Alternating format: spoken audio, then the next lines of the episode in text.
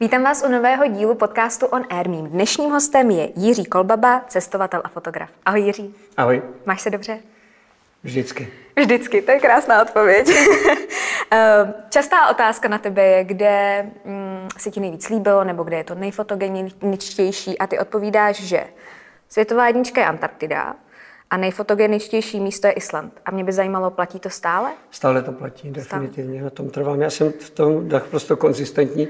Po první návštěvě Antarktidy jsem to konstatoval a zatím jsem byl třikrát. Teď jsem měl být letos po čtvrté, ale posunul jsem to asi za rok nebo za dva. Tam se budu vracet, nebo budu chtít vracet celý život. Byť ta logistika návštěvy Antarktidy není jednoduchá. Ale po první návštěvě Islandu jsem tomu ještě nepropadl.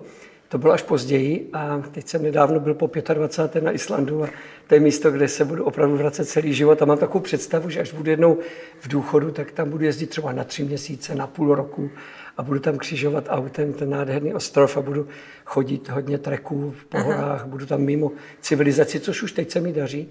A já jsem se s tím naprosto spojil, s tím ostrovem a kdykoliv mám sen o tom, že někam vyjedu, tak je to Island, v poslední době ještě Norsko. Aha. Je tam pořád co fotit, když jsi tam tak už byl tolikrát? Nejfotogeničtější místo na světě, to už samo o sobě, když to teda říkám, je jasné, že jsem si ho trošku prošel za tu dobu. Každý prostor na světě, který je ovlivněn geotermální, termální, vulkanickou, seismickou aktivitou, je fotogenický. To, to je dokázáno. Proto rádi jezdíme na Nový Zéland, na Severní ostrov, proto rádi jezdíme do Yellowstoneského národního parku, na Havaj a podobně, protože to jsou úplně jiné barvy, tvary.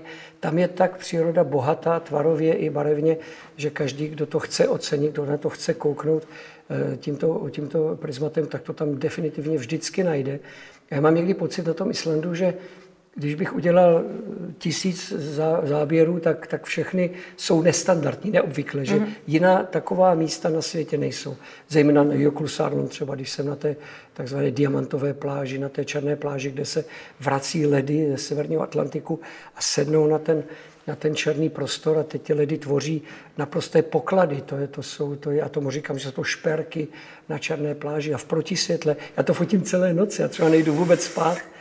A počkám si, až je úplněk a, a pak tam ležím na zemi v to, na těch mokrých kamenech a, a fotím ty detaily proti tomu měsíci a je jedna hodina, dvě hodiny, tři hodiny ráno a nikdy ani živáčka. Já se cítím šťastný. Miluješ, co děláš, je to jasný, je to slyšet. Uh, už si to hodně nacestoval a mě by zajímalo, jak rychle se Jirka zabalí, když vyráží na cesty.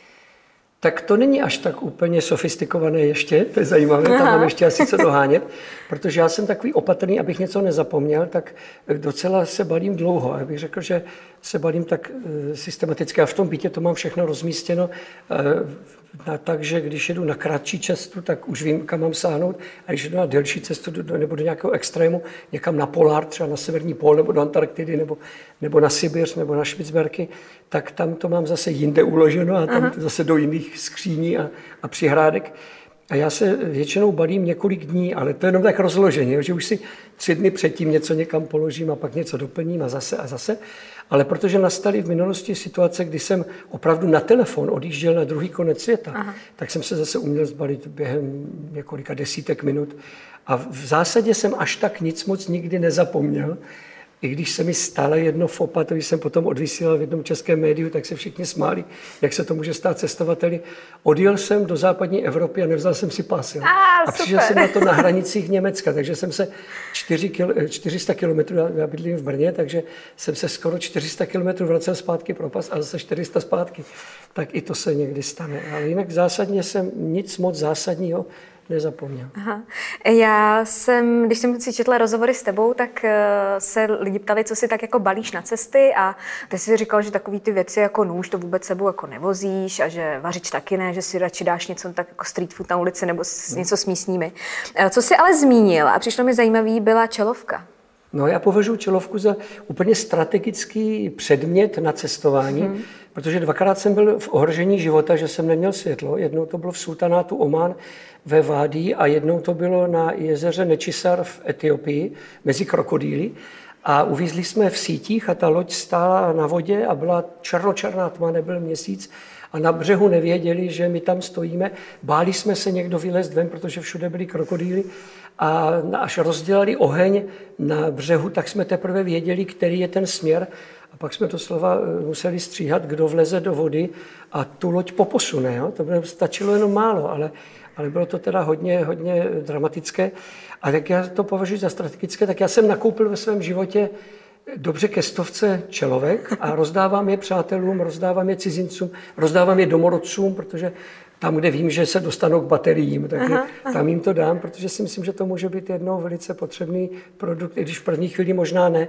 A já jsem dneska, když jsem jel teďka sem, tak jsem tak jako sahl do palubní desky a sahl jsem do dveří. Já mám dvě čelovky teďka v autě. Tak a v mé fotobrašně mám vždycky minimálně jedno nebo dvě čelovky, ještě chemické světlo. Hmm. Vždycky. Vždy připraven. Ještě mi řekni, kdo, kdo, kdo nakonec skákal do vody? No, vyšlo na to na toho domorodce, naštěstí on byl s námi jeden domorodec, nebyli jsme to my fotografové z evropští, ale vyšlo to na něj a to je moc dobře. Teda, já jsem mu to úplně nepřál, já jsem se o něj bál, ale, ale on věděl nejlépe, jak se má zachovat. Uh-huh. Uh, uh, ty jsi uvedl, jak jsme už zmiňovali ty, světovou jedničku, nejfotogeničtější místo a v jednom z rozhovorů za nejnebezpečnější místo, tak tam si uvedl dálnici D1 a to se musím říct, že se opravdu pobavila. uh, Nicméně, je nějaký další místo, který by si zmínil ve světě, který si řekneš, si jako zpětně říkáš, já, to bylo fakt jako nebezpečné. Já jsem si uvědomil, jak my cestovatele většinou mluvíme a že někteří lidé v naší zemi nám nechtějí věřit nebo nás mají uh-huh. za eh, nějaké lidi, kteří jsou něčím, něčím šlehnutí. Ale my mluvíme tak, protože máme opravdu takovou osobní zkušenost. Tak já opravdu cestuju 25 let. Jsem 6 až 9 měsíců v roce venku a a přísahám, že mě nikdy nikdo neokradl, neuhodil, ani se na mě křivě nepodíval. Dvakrát se mě pokusili okrást, jednou na, třikrát. Jednou na Papuinové Gvineji, jednou to bylo na Jávě a jednou to bylo v Střední Americe. A, ale pokusili a já jsem dobře dopadl. Teda to na té Papuji bylo nejdramatičtější, ale pak jsem se k té ukradené fototechnice za pár desítek minut dostal díky místní policie tam eh, blízko Port Moresby ve čtvrtí Wangány. Eh, to byl takový úplně zátah, jako kdyby, jako kdyby to bylo v nějakém americkém filmu. Ale já skutečně, eh, já tu zemi mám rád, ale mě to hulváctví v naší zemi nesmírně trápí. Mm-hmm. A vidím to dnes a denně, teď jsem přijel z Prahy k vám tady, teď jsem přijel z Brna, promiňte, k vám tady do Prahy a opět jsem byl svědkem naprosto neuvěřitelného hulváctví, kdy dělníci pracují na silnici, je tam osmdesátka a frajer kolem pro, prosviští prostě 100, 130, 140, 150 odhadem. A je to něco, co já se s tím ve světě vůbec, ale vůbec nesetkávám. Mm-hmm. Já najezdím každý rok mnoho desítek tisíc kilometrů po celé planetě a řídím nesmírně rád. Já jsem úplně zanícený řidič. Já si půjčím v New Yorku auto a vrátím ho za dva a půl měsíce zpátky v New Yorku s tím, že pod kanadské hranici podjedu, přejedu celou Ameriku napříč, projezdím si ty parky a pak se takhle přes Washington eh, vrátím zpátky do New Yorku. To je 25 tisíc kiláků a za celou dobu člověk nepotká jediného hulváta na silnici. Jediného. To je prostě neuvěřitelné. Stejně tak a to slovo hulvát je na místě, jo, protože mm-hmm. to prostě je na místě. Stejně tak řídím v Austrálii, na Novém Zélandu, na ostrovech a vozím hodně fototechniky, tak je přirozené, že si, eh, když jsem na to zpočátku neměl, tak jsem si ta auta půjčovat nemohl, o to víc jsem jezdil stopem a teď si je půjčuji, abych tu techniku vozil bezpečně. A já jsem nikdy neviděl tolik nepravostí a tolik hulváctví na silnici jako u nás. Mě to strašně trápí. Mm. Taková skvělá země, mm. takových skvělých lidí, taková úspěšná, krásná země, ale my se k sobě tak bezohledně umíme chovat. No, no to není výsada jenom České republiky, ono je to ještě na některých místech východní Evropy a střední Evropy, mm. ale je to velice markantně vidět. A to jsem třeba nedávno, už je to nějaký rok, jsem měl tu čest, je třeba i Tour de France s Pepou Zimovčákem a nebo Vueltu s Pepou Zimovčákem den před hlavním závodem a viděl jsem, jak se umí řidiči v těchto zemích chovat k cyklistům. A já sám jsem začal v poslední době trošku jezdit na kole, já se bojím na české silnici, protože neblíkají kolem cyklisty, neobjíždí cyklistu v bezpečné vzdálenosti, ale to v té Francii nebo v tom Španělsku jsem nikdy neviděl, ale nikdy. Jo. To je, celý měsíc člověk stráví na silnici mezi cyklisty hmm. a není ani jednou svědkem takového, takového jednání. Tak to je to, co mě jediné trápí, jinak, jinak se, teď jsem se jako pustil úplně jinam, než jsem mě pustil na ty vrnko, ale, ale já se do této země rád vracím, já ji mám rád a já tady rád žiju. Jenom mě tohle to trápí a, těším se na den, eh, jestli se ho ještě já dožiju, kdy se k sobě začneme chovat ohleduplně.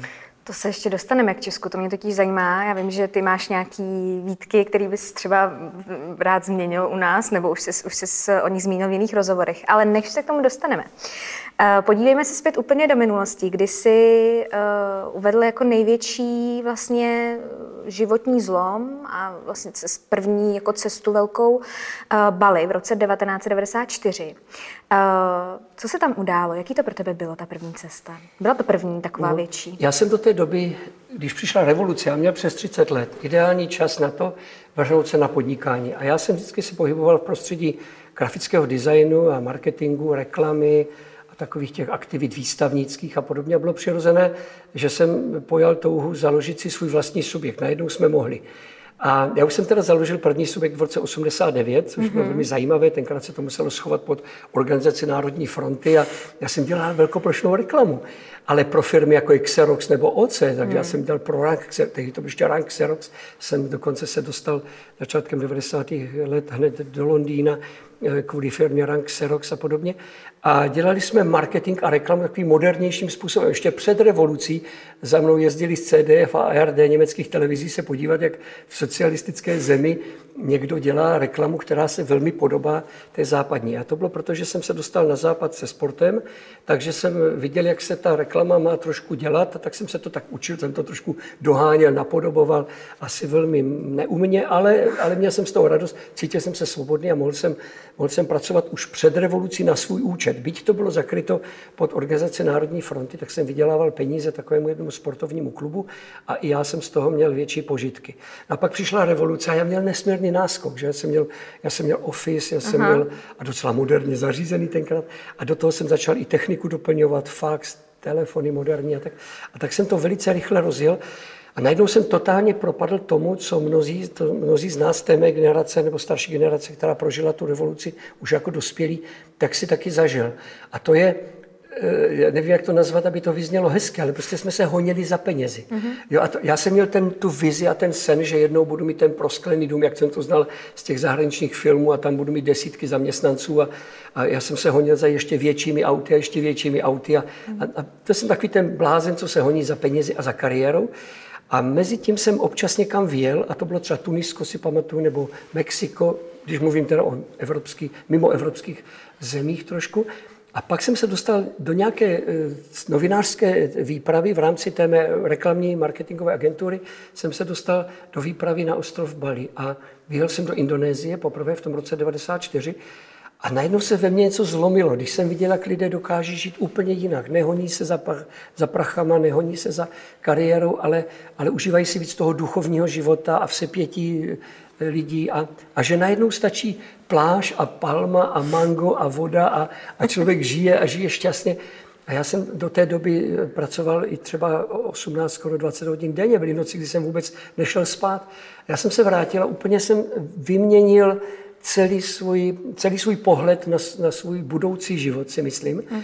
A postupně jsem velmi eh, sociálně propustil všechny své zaměstnance, až na jednoho. Já mám z té doby jednoho sekretáře, který se mi stará o firmu. Já mám přes 20 let sekretáře. Stále když, stejného. Stále stejného. Já když odjedu na několik měsíců ven, tak mám spolehlivého člověka, jmenuje se Radek Šnirch a, a já mu věřím a on se mě stará o všechno, o ekonomiku, o, o smlouvy, o kontrakty, o produkci, o to, aby fungovalo, fungovalo účetnictví, aby fungovalo DPH daně, aby jsme neměli problémy s úřady. A takhle to teď běží a já jsem za to hrozně šťastný. A já jsem, jak jsem ty zaměstnance postupně propouštěl, tak jsem víc a víc cestoval a vůbec mě nenapadlo, že bych to až tak intenzivně provozoval. Jen jsem se tak do toho nějak zbláznil. Mnozí lidé mě zrazovali, že tohle nemůže fungovat. Já jsem říkal, hele, někdo to musí zkusit. A já jsem měl tenkrát i sociálně tak jako dobré období ve smyslu, že kdyby se člověk staral o malé dětičky nebo mm-hmm. o mhm. maminku nemocnou nebo tatínka, tak by nemohl. Ale já jsem měl příznivé podmínky, abych se rozhodoval sám za sebe, tak jsem to udělal a zpočátku měli všichni pravdu. Já jsem padl totálně ekonomicky, jak se říká lidově, na hubu a, a dlouho jsem se z toho zdvíjal. Ale člověk tu značku buduje a pak se to vybuduje a najednou zjistí, že ho to může nádherně živit. Mm-hmm. Přišlo první médium, druhé médium, třetí médium. Já jsem se začal učit víc eh, a lépe fotografovat. Učil, začal jsem se učit psát, to je dneska moje ještě nejslabší disciplína, tam bych chtěl ještě se zdokonalit více. Začal jsem se učit retorickému projevu v médiích, ať už na kameru nebo na mikrofon, víc na ten mikrofon. Posleze jsem, a to asi tam taky za chvilku se mě zeptáš, získal ten svůj pořad ten na rádiu eh, českém. Můžeš rovnou zmínit. Já jsem totiž, to bylo rok 94, jsem začal s tím cestováním, postupně se to nabalovalo a před 18 lety, těsně po, po, po mileniu, jsem navštívil eh, rádio jedno a může se tady jmenovat? No určitě. Já jsem eh, tenkrát byl častým hostem F1 a oni mě zvali do takzvaného dámského klubu. A tam jsem vždycky dělával rozhovory s takovými těmi eh, dámami české rozhlasové tvorby, Aha. jako paní Redková a podobně. A bylo to, bylo to vždycky nádherné a po mně vždycky chodil eh, Petr Novotný se svým pořadem a tak jsem se tam potkal s těmi zajímavými lidmi a mně se ten mikrofon zalíbil. A já jsem tenkrát oslovil programového ředitele Frekvence 1, jestli bychom třeba nemohli častěji těm Čechům něco o tom cestování povídat. Češi jsou zcestovali, mm-hmm. patří k nejcestovalejším v zemi definitivně. A ty inspirace jsou zvyklí pro ně chodit. To vidím doteď, jak to krásně funguje. A tak jsem jim to nabídla, oni řekli, že to nemá cenu, že to nemá, se neprosadí. Tak jsem potom po nějaké době navštívil generálního ředitele Rádia Impuls a ten Jirka Hrabák řekl, hele, to je dobrý nápad, to zkusíme, ale vzhledem k tomu, že jsme proudové hudební soukromé rádio, tak ten, ten projekt musí být krátký víceméně, ale neudrží se dlouho, to je tak produkt na, na pár měsíců. No já jsem tam 18 let. Jo. A 18 let každý den ráno vysíláme pro 100 tisíce lidí, je to kolem 3 čtvrtě milionu, možná se to někdy blíží i k milionu. Je to fantastická tribuna, já, po, já pocituji štěstí a radost, že to můžu dělat. Jistou jistou dávku odpovědnosti, protože já nemůžu si ani přibarvovat příběhy, protože bych za těch 18 let a v, v jiných médiích řekl něco jinak. Bych si Jsi nepamatoval, jak já si to musím podal? říkat absolutně čistou pravdu, já jsem za to rád a, a jsem rád, že to lidi inspiruje, jsem rád za ty ohlasy. Je to fantastické, jak, jak to jiskří mezi mými posluchači a mnou, protože oni potom chodí na moje přednášky jevištní, který, se kterými jezdím po celé zemi, po vesnicích i městech a tam je taková atmosféra, já čerpám z nich sílu a doufám, že i já jim něco takového nabízím. Mm, věřím, že určitě ano. Uh, ty jsi někdy zmiňoval, že právě uh, opětování třeba úsměvu na ulici, vyjadřování emocí, takže ti u nás právě chybí. A mě by zajímalo, jestli vnímáš, že se to třeba zlep, jestli se to zlepšuje u nás. Tak ano, to jsem od toho tématu odešel a přitom je to moje hlavní téma, které v poslední době často rozebírám, ať už písemně nebo retoricky nebo s mými přáteli nebo na přednáškách. Já nechci, aby to vyznělo jako moralizování nebo jako něco, co je nepatřičné. Já si myslím, že každý máme právo vyjádřit svůj názor, proto je radostné žít ve svobodné společnosti. A já e, říkám jedním dechem, že jsem šťastný a je to země zaslíbená a skvělá, a, a hned druhým dechem říkám, je škoda, že se k sobě tak chladně chováme. Hmm. Protože já jezdím do těch kolektivistických společností, které to umí. A pak je přirozené, že když dojde na tato témata, nebo mluvím o lidech a kulturách, o mezilidských vztazích, takže to otevřu, to téma. Hmm. A mě to opravdu velmi trápí, protože si myslím, že to umíme málo. Právě to, ten úsměv, ten pozdrav, to, ten oční kontakt, ten nonverbální projev, který právě ty přírodní národy nebo ty kolektivistické kultury umí. A my jsme ve skrze individualistická kultura a jsme hodně uzavření. Je to velká škoda. Je to vidět nakonec v obchodě, ve službách, v úřadech. Já teda ale jsem člověk, který to nenechává jen tak v klidu.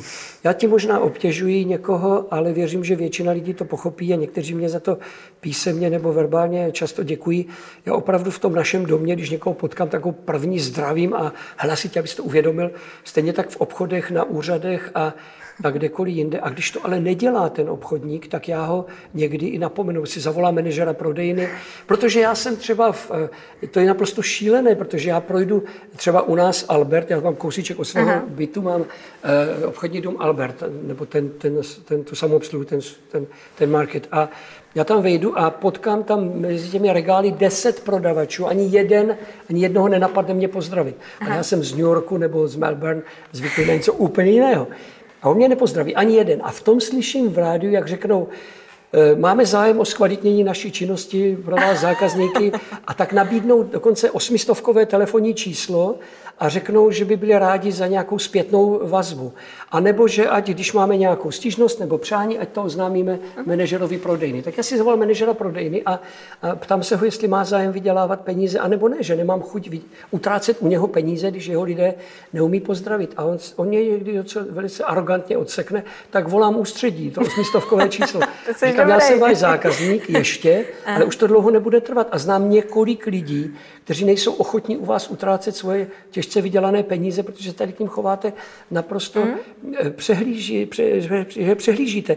Já si myslím, že to správné není, protože já jsem zvyklý, když vejdu do Macy's, největšího obchodního domu v New Yorku a na světě, takže potkám 100 prodavačů, mladých lidí kolem 20 let a, on, a na mě stovka nebo 97 mě pozdraví, září jim oči, zeptají se mě, jak se mám a pak mě nesmírně zábavně a profesně naprosto dokonale obslouží a když zjistí, že jsem Czech Republic a oni znají Prahu a Václava Havla a Jágra a Martinu Navrátilovou a já nevím, co ještě, a nebo z doslechu jenom a, a že jsem to já z té daleké země, která má tyto úžasné benefity, tak já si koupím za 100 dolarů. Oni mě za 150 ještě naháží dárky do toho mého, eh, do té mé tašky. Stalo se mi několikrát, že mě dali slevy, takové, které mě vůbec neměli nebo nemuseli dát, ale protože jsem from the Czech Republic, tak vytáhl svoji zaměstnaneckou kartu, protáhli pokladnu, aby mě dal větší slevu, než na kterou jsem měl jako návštěvník nebo cizinec hmm. nárok. Jenom proto, že zavedete nějaký jasnozřivý a lidsky čistý je teplý hovor.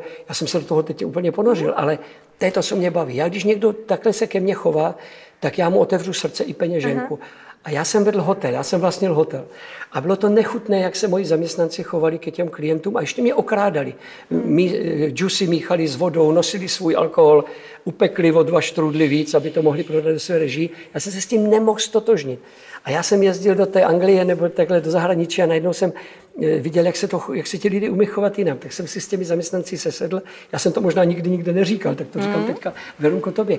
Já jsem si s nimi sesedl, udělal jsem poradu a říkám, hele, kdybyste čekali s tím, eh, s tím ubrouskem eh, u těch dveří a toho hosta pozdravili a koukali mu do očí a pak ho usadili a, a pak ho s humorem a přitom profesně správně obsloužili a ještě mu něco doporučili, řekli mu k tomu nějaký příběh a získali si jeho srdce, tak on vám dá na typech daleko víc, než mě stačíte ukrást. Já ani tolik nemám, jak můžete být bohatí a ještě se doma budete moct podívat do zrcadla a do očí hmm. své ženě a svým dětem. Co kdybyste to zkusili? Nefungovalo to. Za 4,5 roku jsem, to. Se toho, jsem hmm. se toho hotelu zbavil. Jenom několik málo jednotlivců jsem, a, a chci tomu do konce života věřit, našel takových, kteří mě, kteří mě nelhali a kteří se snažili v té profesi vyniknout. A to je velká škoda. A to teď nechci, aby se urazil někdo z oboru. To, mm. Já nikoho nejmenuji. Já jenom říkám, že obecně jsme se naučili, ten minulý režim nás naučili tento šílené, ta šílená věta východního bloku a všech komunistických zemí, takhle to můžu říct, kdo, kdo nekrade, okrádá rodinu ta se s náma ještě potáhne bohužel několik málo generací a to je špatně. Hmm. Už konečně nastává doba, já jsem taky dělal kiksy a, a hříchy a, a choval jsem se hloupě, ale teď se snažím, aby to hmm. nebylo. Proto mě vadí, když jedu těch 80 nebo těch 130 na té dálnici. Já si dám vždycky na tempomatu o jeden kilometr víc, no, maximálně o dva a takhle jedu. Ale, ale celým světem tak jezdím. A, a je zajímavý, jenom v Česku nebo v Polsku nebo, nebo na Ukrajině mě předjíždějí auta, jinak, jinak většinou ne. Mm. Ale pak jsem zase dojatý, jak ve Švýcarsku nebo v, nebo v Americe nebo, nebo na Zélandu, jak jezdí až přehnaně pomalu. Jo. Je povoleno 50, ale Švýcar jde 35. Jasně. tak to je také zvláštní. Ale Aha tak asi, asi mnozí, kteří nás teď slyší nebo vidí, eh, ví, o čem chci hovořit, ale Aha. to není to zásadní. Pojďme Aha. dál. Uh, no, půjdeme dál. A to konkrétně, už jsi zmínil svobodu cítíš být svobodný, jak, jak vlastně si toho vážíš a, a hodně o svobodě mluvíš. A mimo jiný se zmiňovala, že chceš ukázat vlastně v textech i obrazech, co může Čech za 30 let svobodného života zažít. Um, to je velký sousto, to se chystáš na teda pořádnou knížku asi. No tak hlavně to chci prezentovat celým svým životem. Já vždycky říkám, když se mě někdo ptá, a jak jsi to rozjel, a jak si to můžeš dovolit, a, a jak jsi rozhodl, a proč, a co, co, co tě ovlivnilo, že jsi to takhle se do toho pustil, já říkám, to není žádná velká věda. To je jenom, já si jenom užívám obecné osobní svobody. Já mám pocit, že žijeme v absolutně svobodné zemi. Jakkoliv občas slyším, že ne, a mrzí mě to, když to mm. někdo říká, já si to totiž nemyslím. Já, aspoň já teda nevím za posledních 30, kdy jsme od revoluce, 30 let, za posledních 30 let, že by mě někdo jakkoliv posouval nebo manipuloval, že by mě vadil živý politik. Jasně, že mi vadí, nebo někdo, nebo kdo nás trošku se snaží manipulovat námi nebo vést, ale, ale o té svobodě vnitřní si můžu rozhodnout já sám. Mm. A já to takhle dělám, já se tím nesmírně bavím a těším. Já jsem třeba řekl, že, že od revoluce budu dělat jenom to, co mě baví, tak dělám to, co mě baví. A já si myslím, že bychom si tohle měli uvědomovat, být za to vděční osudu, protože ono to tak není standardně, prožívat to opravdu vnitřně, jako umít se radovat z té svobody a z toho vnitřního štěstí. Já to tak nastaveno mám, doufám, že to dlouhou dobu vydrží a, a necítím jedinou, jedinou, eh, jedinou, jedinou věc, která by mi měla nějakým způsobem brzdit. Mm-hmm. A když chci tu svobodu oslavit, tak se to snažím někdy eh, těmi mými výstupy na mikrofon nebo v tom sále a také, když něco fotím nebo o něčem píšu. A já jsem teďka třeba vydal knihu o Islandu, to je poslední můj projekt, vyšlo to teď před několika málo měsíci a ve stejném designu eh, bude to dělat stejný, stejný grafik a, a typograf a, a budeme dělat stejnou knihu, ale až za dva až tři roky. Já jsem řekl, teď si dám dva, tři roky od vydávání knih pokoj, možná něco málo textového, ale potom vydám knihu, která bude souborem obrazových a textových informací o tom, co, si mu, co mohl Čech prožít, nebo mm-hmm. co mhm. může Čech prožít za 30 let ve svobodné zemi. Já myslím, že to, že jsem, já doufám, že se mi to podaří mm-hmm. ve vší pokoře to nabídnout. Máš Ukázat, na název? Ta kniha se bude jmenovat Země. Já už jsem si jednu Aha. menší knihu Země vydal Aha. v malém formátu, teď to bude plnohodnotný formát, 3 ku 4, 3 ku 4 fotografie, abych mohl využívat plného formátu fotografie horizontální, s tím, že tam dělám i nějaké vertikální nebo nějaké ořezy, ale málo. A chci ukázat na fotkách přírody, lidí, měst, situací, různých zážitků, chci ukázat, co se dá všechno prožít, protože ten můj život a to pozor, to není, to není teď o mně vůbec, to je o každém, kdo se rozhodl žít svobodně a v něčem. Někdo, je, někdo se baví zahrádkařením, někdo hraje na harmoniku, někdo tancuje, někdo cestuje, někdo píše knihy, někdo primárně je, primárně je skvělým občanem a rodičem a, a, a, a tak podobně. To je jasný, to je základ, ale, ale potom vyniknout ve své práci nebo, nebo zdokonalit svůj koníček, to si každý vybere sám. Mm-hmm. Já jsem si vybral toto a chci ukázat, co všechno jde prožít. A jsem rád, že to často ty projevy současných českých cestovatelů, a že jich máme dneska, no. jsou inspirací pro tu mladou generaci, která teprve opouští ty školy mm-hmm. a může se začít eh, tomu, pokud to mají jako zálibu, nebo koníček, nebo cíl začít věnovat. Tak my jim ukazujeme, že to jde, mm-hmm. ale musí se s patřičnou pokorou a pracovitostí do toho ranku vstoupit. Byť to není žádný obor, já nemám v občance napsáno cestovatel. Já, když se mě někdo ptá, proč, proč to dělám, jaká byla moje motivace, když jsem se rozhodl, jak říkám, no protože jsem líný nebo protože nic neumím, tak začal jsem cestovat. Tam se to nepozná. Že? Ale to je trochu hloupé. V těm mladým říkám, protože přednáším hodně na školách všech stupňů, od základní školy, od školky mateřské Aha. až po eh, auly vysokých škol, tak vždycky říkám, eh, jenom dokončete vzdělání, mě bude vždycky vadit, že jsem, že jsem ne, ne, nestudoval dál, ale že jsem se vrhl na cestování. Dokončete vzdělání, to, které si představujete, že byste měli mít a znát a cítit se v něm erudovaní a šťastní a pak třeba se věnujete tomu cestování v jakékoliv míře. To, co dělám já, je extrém. Mm-hmm. To zase potom člověk se musí zdát určitých mechanismů mm-hmm. standardního života v, naší, v, naší, v našem modelu společnosti. Mm-hmm. Teď mířím k partnerským vztahům a podobně. No to mě právě zajímá. Aby, aby to, to si, mohl takhle intenzivně dělat. To z toho si se asi musel vzdát vlastně rodi, rodinného nějakého a vůbec zázemí. mě to netěší, pochopitelně. Nejsem, na to, nejsem za to na sebe až tak moc hrdý, ale když se podívám zpětně nebo do současného prostředí cestovatelského, ať už českého nebo světového, tak málo z nás má, eh, je v, žije v manželství nebo v prvním manželství, mm. že, nebo partnerství. Že někteří z nás mají to štěstí, že najdou ty správné partnerky a umí se přizpůsobit oni sami. Je to o nás, ne o nich, o těch ženách. Ty ženy jsou většinou vstřícné. Tak já jsem, abych to řekl všechno, a říkám to upřímně všem, já jsem byl ženatý, mám skvělého syna, mám skvělou bývalou ženu, mám skvělé dva vnoučky a mám eh, za sebou skvělých pár přítelkyň. A, a myslím si, že to vždycky bylo nádherné a intenzivní a silné a, a já si jich vážím a doufám, že jsem jim žádné neublížil, kromě toho, že když se chtěla sestěhovat, tak v zápěti pochopila, že že já chci žít teď aspoň ještě v tomto období nějakou dobu sám. Aha. A pak se uvidí. Pak s humorem říkám, někdo říká, tobě není smutno, ty nejsi sám, jsi tak... Říkám, já ještě chvilku takhle vydržím a pak si najdu nějakou babičku a, a budu, a, zahr- a, a budu vzpomínat a psát knihy. já budu spíš psát knihy a studovat stále tu literaturu aha, kolem cestování aha. a koukat do map a, a, a číst o těch etnikách, kulturách a sledovat to v hmm. televizích a v médiích mě to strašně zajímá, když to tam je, tak já se od toho neodtrhnu a jsem do 4 do 5 do rána, eh, když tam jsou nějaké přírodopisné pořady od Davida Attenborough třeba a podobně. Aha. Tak tohle mě bude brát celý život. Když jsme u těch knih, a, tak ty si vlastně na jedné uh, pracoval společně i s cestovatelem a velkou inspirací Miloslavem Stinglem, který nás letos na začátku měsíce opustil. Uh, jak na něj vzpomínáš?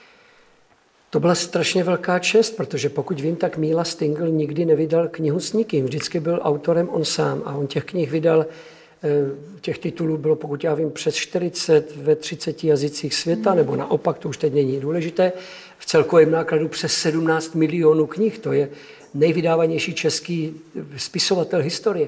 Tak abych řekl pro ty, co neznají Mílu Stingla ještě, jakkoliv jsme ho teď mm-hmm. my, mhm. současná generace cestovatelů, hodně mediálně zviditelnili, protože on už by sám do toho v takové míře nešel a on byl známý spíš před těmi 30, 40, mm-hmm. 45 lety tak Míla Stengel, český etnolog, cestovatel, etnograf, byl člověk, který pracoval na Akademii věd, navštívil 155 zemí světa, 14krát objel svět a nesmírně erudovaný odborník na, na e, problematiku severoamerických, mezo, mezo, mezo, mezoameriky a také jeho amerických indiánů a kultur prastarých a také, po, také Polynézie a Melanézie a Mikronézie.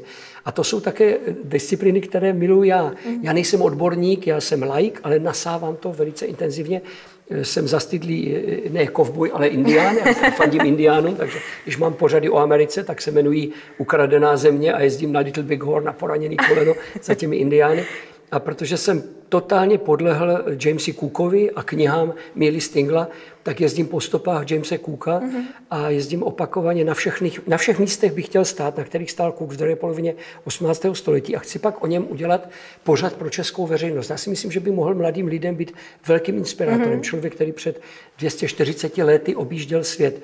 Byl to humanista, byl to samouk v mnoha oborech, ačkoliv neměl vzdělání, tak se dostal nesmírně vysoko a byl uznávaným tenkrát v té době, byl uznávaným odborníkem v mnoha disciplínách a dodnes je to velká hvězda, je to pro mě největší námořní objevitel historie. Mm-hmm. No a to mě velmi spojuje právě s Mílou Stinglem a naše láska k Havaji a mnoha, o, mnoha ostrovům Pacifiku, tak mě přivedla k tomu, že jsme spolu o tom často mluvívali a v několika posledních letech mě Míla, on, on mě dovolil říkat Mílo, jak já se to hrozně užívám, tak mě pan doktor Miloslav Stingl eh, tak mě inspiroval a vedli jsme spolu zanícené diskuze, a různá porovnání, jak on to viděl před 40 lety a jak jsem to viděl třeba mm. já loni, ty mm. havajské ostrovy, ten záliv Keala Kekua, kde 14. února 1779 zabili Jamesa Cooka v 8 hodin 10 minut ráno. A já jsem takový blázen, že jsem tam 14. února v 8 hodin 10 minut ráno.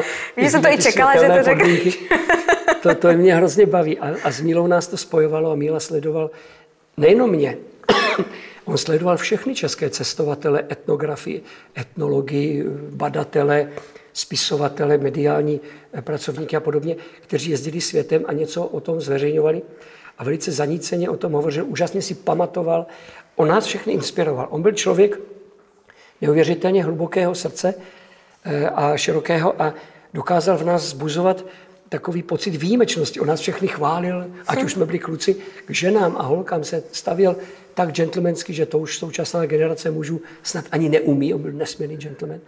Velmi nás inspiroval a je to pro mě, byl to pro mě takový, já si to troufám říct a on to několikrát, my jsme na to téma spolu mnohokrát hovořili eh, a snad to nebude nic, eh, co by se dotklo eh, někoho. Byl to můj takový druhý táta jeden čas, mm. že skutečně já jsem mu vysel na rtech a, a byl to pro mě inspirátor. Jakkoliv já jsem s ním neprožil tolik, kolik třeba Štěpán Husňák nebo Adam Chrous, který o něm napsal tu skvělou knihu a, a Štěpán je člověk, který se o něho nejvíce staral. A mnoho nás se kolem Míry Stingla velice intenzivně a rádo doslova motalo, aby jsme z něho nasávali ty informace a tu atmosféru a tu sílu a tu paměť, ta nás motivovalo, takže ať to byl Ruda Švaříček, ať to byl Petr Horký, Mirek Náplava mm. a mhm. mnoho a mnoho dalších současných českých cestovatelů. A když nás teďka opustil, tak jsme, jestli to mohu teď říct, mm-hmm. tak mhm. jsme, eh, to jsem, ne jsme, ale Štěpán Rusňák vymyslel úžasný projekt a my jsme se toho zúčastnili, velká skupina lidí, bylo nás 30, 40, 50 a my jsme cestovali auty na motorkách a, a expedičními auty.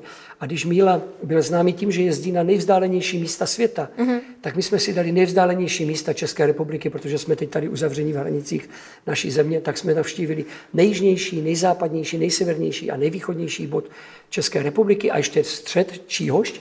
A tak jsme navštívili tato místa. Během dvou dnů jsem já najezdil 2300 kilometrů, protože jsem ještě musel z Brna do Jižních Čech a pak zase zpátky z Prahy do Brna, takže jsem to měl přes 2000.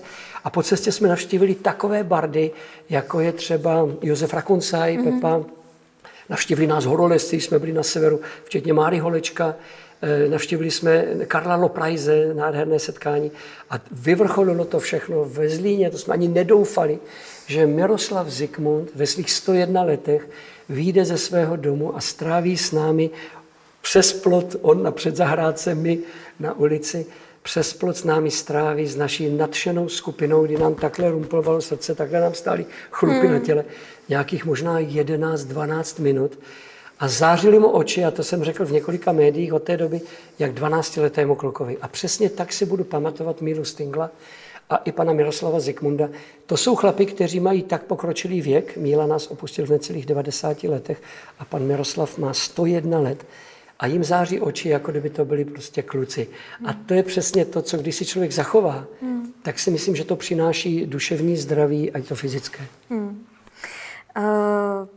Pojďme teď uh, jinam do destinace, konkrétně do Bangladeše. Já jsem se dočetla, že ty jsi byl stejně jako já svědkem aktivních, uh, teda aktivit charitativní organizace ADRA v Bangladeši.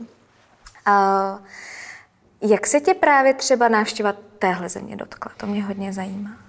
Já se snažím, já bych to nechtěl říkat úplně veřejně, co se snažím udělat pro ty potřebné, protože to není dobré o tom mluvit, je potřeba to dělat.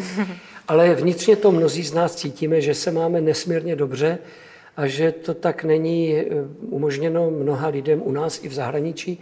A tak se snažím, když můžu někde pomoci nebo někde být svědkem něčeho a, a k něčemu se přidat, tak jsem navštívil i Bangladeš, abych se poklonil eh, místní organizaci Adria, nejenom té, protože já se snažím podívat na různé jiné instituce a uznávám asi 5-6 institucí humanitárních, které pomáhají potřebným mm-hmm. u nás a ve světě. A tak se někdy jedu za vlastní, prosím pěkně, podívat, jak to opravdu funguje. A velmi laicky se k tomu přidám eh, a, a jak to okomentuji třeba v těch svých nosičích mediálních a nebo projektech.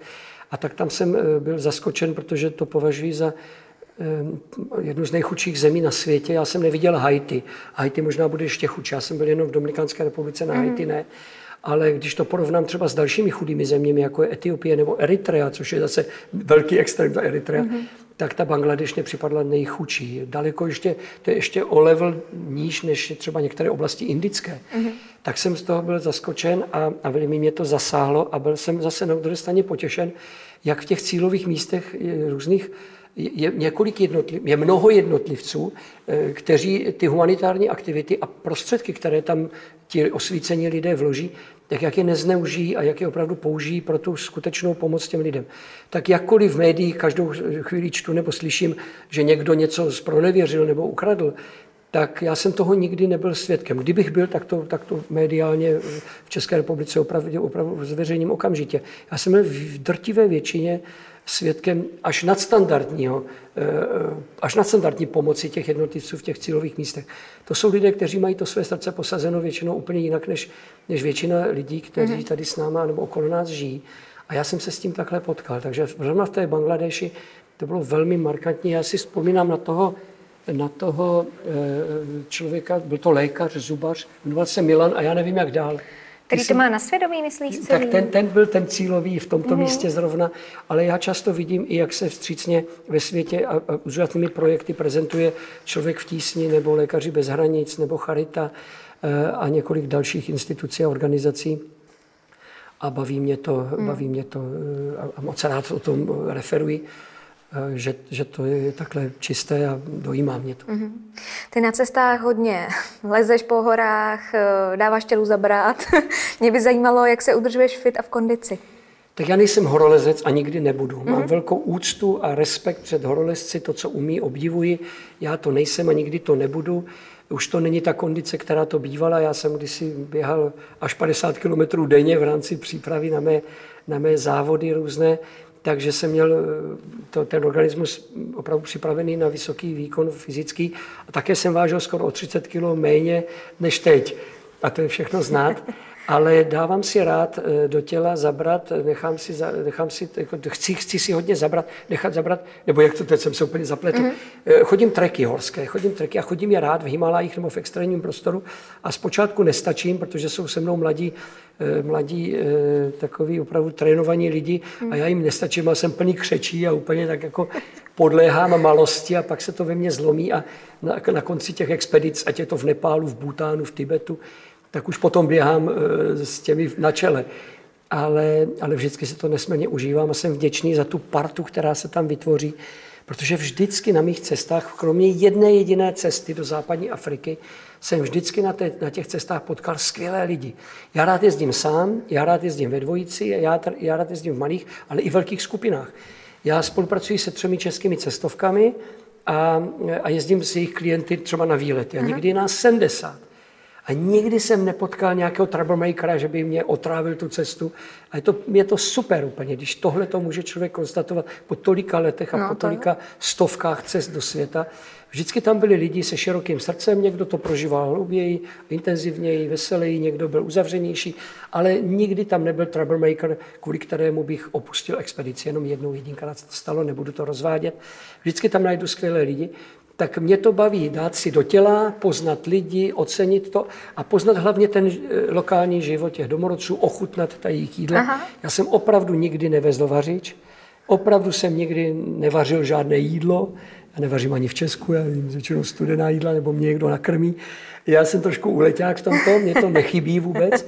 Takže já, mě je jedno, co jím. Moje mikrobiální prostředí je asi úplně jiné než standardní české populace, takže já snosu dneska všechno a nikdy mě není špatně. Aha, jím, s těmi, jím s těmi domorodci a, a jsem za to vděčný, protože přes to jídlo a přes ty mechanismy uh, už toho podávání jídla a vše, uh, takových těch rituálů, které jsou s tím spojeny, člověk pozná a nejvíc vnikne a nejlépe vnikne do té kultury. Tak, tak tohle mě baví a a já si to budu užívat. A když to bude spojeno s fyzickým výkonem, ty moje cesty ještě pár let, tak budu rád. Jakkoliv, já to tady řeknu naplno na mikrofon a na, na kameru, když se, eh, když se s tím moc nechlubím, já jdu letos do důchodu.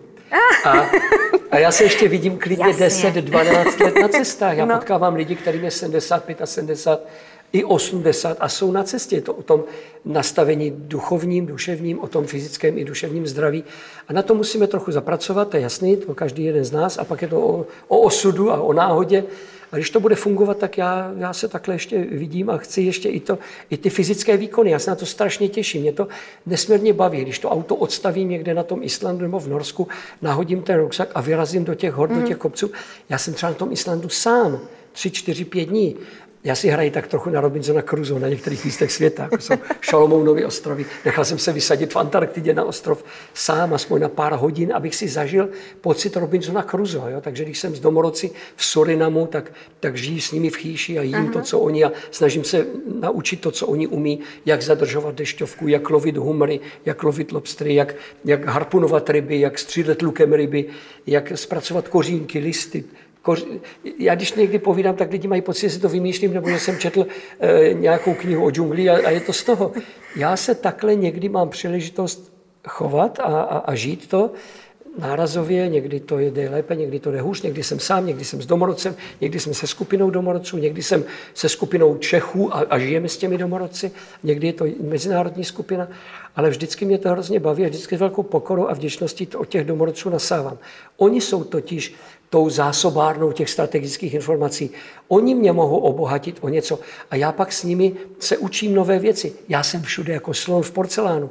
Já nevím, jak se chovat před krokodýly, slony, lvy, gepardy, leopardy nebo při písečné bouři nebo když je bouře tropická na ostrově, na Šalomounových ostrovech. Oni mě to učí a jsou, oni jsou nadšení, že já mám zájem, ano. aspoň to tak z nich cítím. Uh-huh. A já jsem nadšený, že oni mě to věnují, ten svůj čas a to, a, a to úsilí, protože já jsem pro ně, já jsem pro ně nula v těch, já nic neumím. A oni se mnou mají starost a, a možná i o mě. A, a možná mě rádi hodí do toho a pozorují mě, Mnohokrát jsem se spálil, mnohokrát jsem to neuměl, mnohokrát jsem si myslel, že už se umím potopit ke žaralokům, což mě učili domorodci třeba na ostrově Čarapoana na Šalmounových ostrovech. A pak najednou malý žaralůček vyplul takhle spoza e, útesu. Já jsem se totálně polekal, děsil jsem se a běžel jsem ven úplně a pak jsem se na sebe styděl, že jsem takhle podlehl, myslel jsem si, že jsem připravený. Nebyl jsem připravený. No je to zvláštní. Hrát si na Robico, na Cruzu, na různých místech světa, to mě baví. A někdy je to na Sibiři třeba. Jasně. To jsem si také zkusil. Nicméně to úplně krásně navazuje na mou poslední otázku, eh, kdy myslím, že je úplně jasná odpověď. Ty říkáš, že se snažíš hlavně plně žít a mě by zajímalo, jestli si ti to daří. A když tak poslouchám to tvoje vyprávění, tak bych řekla, že více než dobře. Já nevím, jak je to možné. Já to, já to, to není žádná pouze, já to nehraju. Já, já jsem, já pravda, když jsem byl ten sportovec, tak my jsme měli autogenní trénink a různé, různé psychologové s námi pracovali, aby jsme uměli pracovat se svým podvědomím a vědomím a podobně. Takže hmm. možná něco ve mně trošku hmm. zůstalo, ale to si myslím, že úplně od toho odhledněme. Já jsem, sám, sám jsem překvapený, že, že několikrát, někdy i za den si polohlasem nebo potichu, anebo i někdy hlasitě řeknu, já jsem tak šťastný, já mám tak skvělý život a mě tohle to eh, chytá, ať jsem v kanceláři, nebo jsem u mě doma, ať jsem na cestách, v letadle, v autě, hrozně rád řídím, tak v autě mě to také napadá. Já si myslím, že každý si můžeme za své duševní a fyzické zdraví hodně sami. Je to o výživě, je to o tom nastavení, je to o těch hodnotách, je to o tom se těšit z přítomnosti jiných lidí. Já to tak mám nastaveno, takže abych odpověděl jasně jednou větou, ano, cítím se šťastný, cítím se naplněný, doufám, že to ještě delší dobu eh, vydrží, zatím fyzické zdraví slouží perfektně a pokud nepřijdu o hlas, což mě hrozí každou chvíli, i teď nemám úplně zdravé hlasivky, mm. už mě mají v péči odborníci, tak, eh, tak budu rád eh, verbálně i jinak tuto pohodu transponovat dál a doufat, že to nikoho neurazí, nedotkne se to, ale že to nasaje a že si tím třeba obohatí svůj život. Protože já to zase od jiných někde přijímám. Takže na závěr velice rád nasávám inspirace do sebe uh-huh. a velice rád je zase dávám a nabízím jiným lidem. Já musím říct, že pro mě je tenhle rozhovor velmi inspirativní a mohl by trvat celý den. Moc ti děkuju za to, že tu inspiraci takhle šíříš a že ji opravdu chrlíš, protože to je nesmírná dávka energie, už jenom tady s tebou sedět. Moc ti děkuju za tvůj čas. A děkuji za pozvání. Za vyprávění. Kde lépe hovořit než eh, na podcastu On Air? Přesně tak, přesně tak. Moc ti ještě jednou děkuji, že jsi s námi tady byl. A vám, posluchačům, eh, taktéž děkuji za poslech. A pokud byste si chtěli poslechnout 10 skladeb od Jiřího, tak je najdete dole nalinkované v popisku podcastu. Mějte se krásně a slyšíme se příště.